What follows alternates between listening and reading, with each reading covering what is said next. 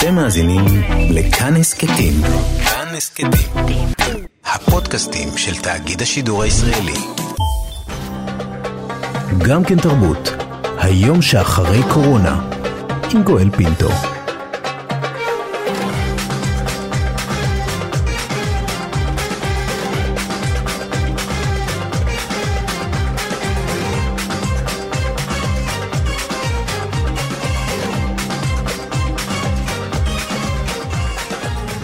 לראשונה בהיסטוריה של מדינת ישראל ייערכו הטקסים החשובים בה ללא קהל. בערב יום הזיכרון הר הרצל יעמוד ריק, ההורים והמשפחות השכולות לא יורשו להגיע לקברי יקיריהם בזמן המיועד. האם נגיף קורונה הצליח לנצח גם את הסממנים החיצוניים של הלכידות החברתית? מה המשמעות של טקסים כאלה היום, ואיזה סימן תשאיר התקופה הזו ביום שאחרי. אתם אה, מאזינים להסכת גם כן תרבות היום שאחרי קורונה, ואת השאלות הללו אנחנו שואלים את פרופסור ורד ויניצקי סרוסי, חוקרת זיכרון והנצחה מהמחלקה לסוציולוגיה ואנתרופולוגיה באוניברסיטה העברית. מה ההגדרה של טקס בסוציולוגית ובאנתרופולוגית? קודם כל, אה, טקס הוא הזדמנות, טקס הוא הרבה דברים, יש טקסים שהם יותר מציינים אירועים אישיים בעולם שלנו, במחזור החיים של האדם, כמו טקסי חתונה, אה, בר מצווה, טקסי לוויה להבדיל, שהוא אולי הטקס החשוב ביותר אה, עבור האדם ומשפחתו.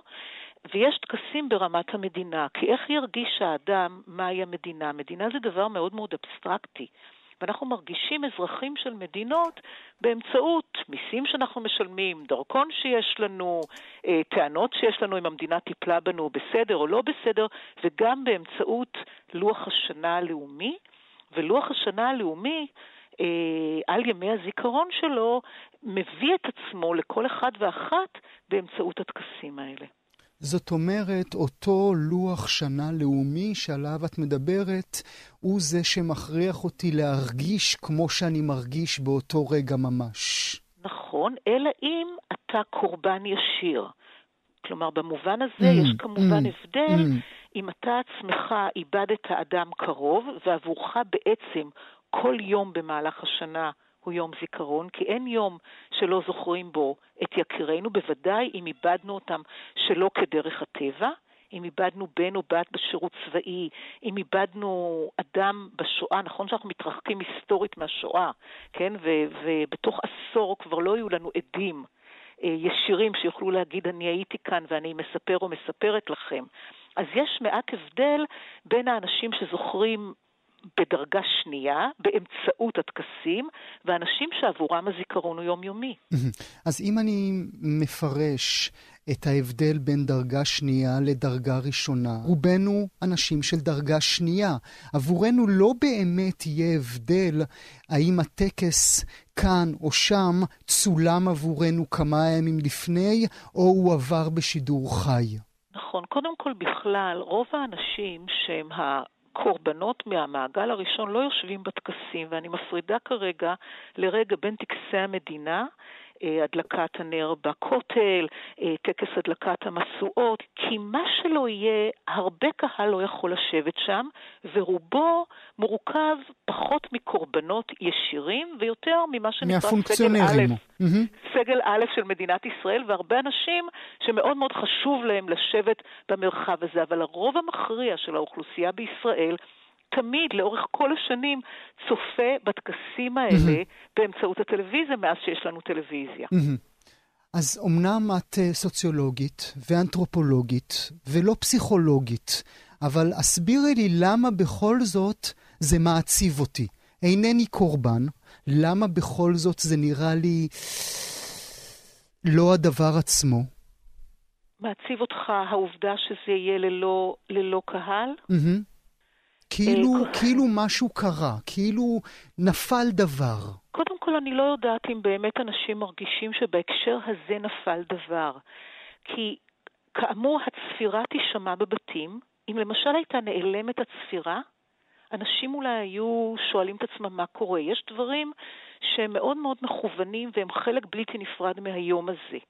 עכשיו, צריך לזכור שלטקס הזה יש שנים רבים, רבות, שנים רבות של אה, מיסוד ומסורת.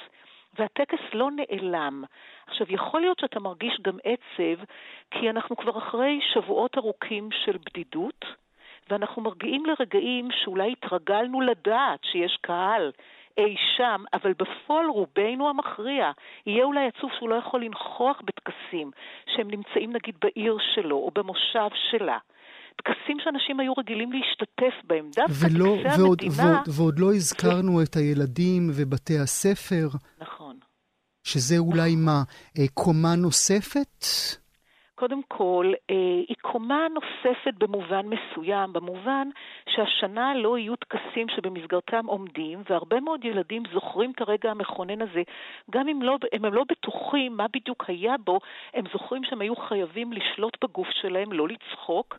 אחת המשימות, ואני מניחה שהרבה יש להם את הזיכרון הזה מהילדות המוקדמת, שאנשים תמיד אה, אה, ניסו, ילדים אחרים ניסו להצחיק אותם ברגע הקדוש הזה. Mm-hmm. והמורים, אם הם היו רואים את ההתפרקות הזאת, הם היו נוזפים, וככה mm-hmm. לאט לאט אנחנו גדלים mm-hmm. לחשוב ולהבין שהטקס הזה הוא חשוב והוא מקודש. העובדה ששנה אחת לא יהיו בבתי הספר טקסים כאלה לא יפגעו בחינוך האזרחי אם אנחנו חושבים שזה החינוך הנכון. ואפשר בסך הכל גם להתחבר אה, לעבר אה, וללמוד עליו בהרבה מאוד אמצעים אחרים. אפשר לקרוא ספרים, אפשר לראות סרטים, אפשר לחפש עדויות. כלומר, יש עוד דרכים להגיע לעבר וללמוד ממנו. Mm-hmm. ומה שבסופו של יום חשוב, זה מעבר לטקסי המדינה אה, שהתרגלנו, זה איזה מסרים אנחנו מוציאים מהם על קדושת החיים. ואולי בעצם האמירה השנה, שאנחנו לא נגיע לבתי הקברות, שאנחנו לא נעשה את הטקסים האלה אה, כפי שהיינו רגילים, זה שקדושת החיים שלנו והאחריות החברתית שלנו לנוכח מה שקורה עכשיו וסכנת ההדבקה, היא מקבלת עדיפות וזה בסדר. אבל את מפחידה אותי באמירה הזו, כי את אומרת לי, זה שלא התקיים מצעד החיים בפולין, זה שלא התקיימו הטקסים בבתי הספר, זה שהורים לא יוכלו להגיע לבתי קברות, אה, שם יקיריהם אה, אה, קבורים, זה לא, זה לא באמת חשוב כמו שחשבנו, כמו שאמרו לנו שזה חשוב לאורך 70 שנות. קודם כל, למדינה זה מאוד מאוד חשוב, הטקסים האלה. הטקסים האלה הם טקסי המדינה, ולמדינה מאוד מאוד חשוב, כי ככה היא מחנכת את אזרחיה. ואז נשאלת כמובן השאלה מה אנחנו מחנכים, והאם הטקסים האלה זו הדרך היחידה שבאמצעותה אפשר לחנך אנשים אה, לחשוב שנגיד שנאת זרים, שהיא אחד הלקחים מהשואה, זה משהו שמן הראוי לחנך אה, ולא לא לפתח שנאת זרים, למשל. עכשיו, אין ספק שאצל רבים מההורים אה, שאיבדו את יקיריהם, אי היכולת להגיע לבתי הקברות ביום הזה, היא יכולה ליצור שבר, אבל גם ההורים האלה, הרי יש להם את יום הזיכרון שבו נפל יקירם. זה קודם כל היום עבורם. אבל זה לא, רק, זה לא רק הם, אה, הפרופסור סרוסי, הרי גם את ואני רואים את זה בטלוויזיה. נכון. הרי לאורך היום כולו אנחנו רואים את האבות והאימהות, את האימהות והאבות, הם נשברים, נשברים על, ה, על, ה, על הקברים. אנחנו חווים את זה דרכם, ולא נראה את זה השנה. נכון, אבל אנחנו נוכל לראיין אותם, אנחנו נוכל אולי לשמוע סיפורים. יש לנו הרבה מאוד דרכים לציין את היום הזה. המדינה אה, ציידה אותנו בהרבה מאוד פלטפורמות, ולראיה, הטקס לא נעלם. הוא ישודר, לא בשידור חי, שזה אגב אומר שאופציית המחאה ששמורה לשידור mm-hmm, חי זה חשוב, לא כן, אמרי על זה מילה. כי היו מקרים כאלה של הורים שמחו דווקא בטקסים האלה. נכון, מפני שברגע שיש לנו שידור חי, יש, יש בו גם אופציית מחאה שלא קיימת כשהכול מוקלט מראש. ובמובנים מסוימים אולי נוח למדינה להמשיך לקיים את הטקסים האלה מוקלטים מראש, ואז יש לה שליטה מוחלטת בכל מה שקורה באירוע הזה, בניגוד לשידור חי, שבו לפעמים מישהו גם יכול למחות, mm-hmm. להרים שלט, אה, לבוא עם טישרט שאומר משהו, ולהכניס איזשהו מימד שבשידור מוקלט מראש לא קיים, אבל עדיין היום יאופיין בדברים המאוד מאוד מוכרים שיושבים על עשרות שנים של הרגלים, ולהפך, אנשים היום אה, אה, יותר רואים טלוויזיה מבימים אחרים, כי הם פשוט לא יוצאים. ואני מניחה שאחוזי הצפייה בטקסי המדינה יהיו גבוהים מהשנים הקודמות. אולי אה, מילה לסיום ברשותך, פרופסור ויניצקי סרוסי. ביום שאחרי קורונה, ואנחנו כאן בתוכנית אה, דנים רבות בכותרת הזאת, היום שאחרי קורונה, הטקסים ב-2021 ייראו אחרת בגלל 2020, או שנחזור לשגרה שהכרנו? אני מאמינה, עוד פעם, הנבואה ניתנה לשוטים. אז אני מאוד מאוד נזהרת בעניין הזה, אבל אני מאמינה שחלק גדול מההרגלים שלנו, ובוודאי טקסי המדינה, יחזרו להיות מה שהם. יש הרבה מאוד גורמים שיש להם עניין לשמר את הטקסים האלה. יהיו דברים אחרים מן הסתם שיעברו שינוי לנוכח האירוע הרי הגורל, שאנחנו עדיין חיים איתו ולא רואים עוד את קצהו, ולא מבינים כל כך את המשמעויות שלו. אבל אם הייתי צריכה בעדינות ובזהירות רבה אה, להתנבא על שנה הבאה, אני מאמינה שטקסי המדינה יחזרו ויהיו כפי שהכרנו.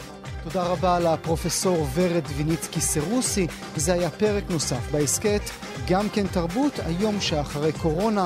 תודה שהאזנתם.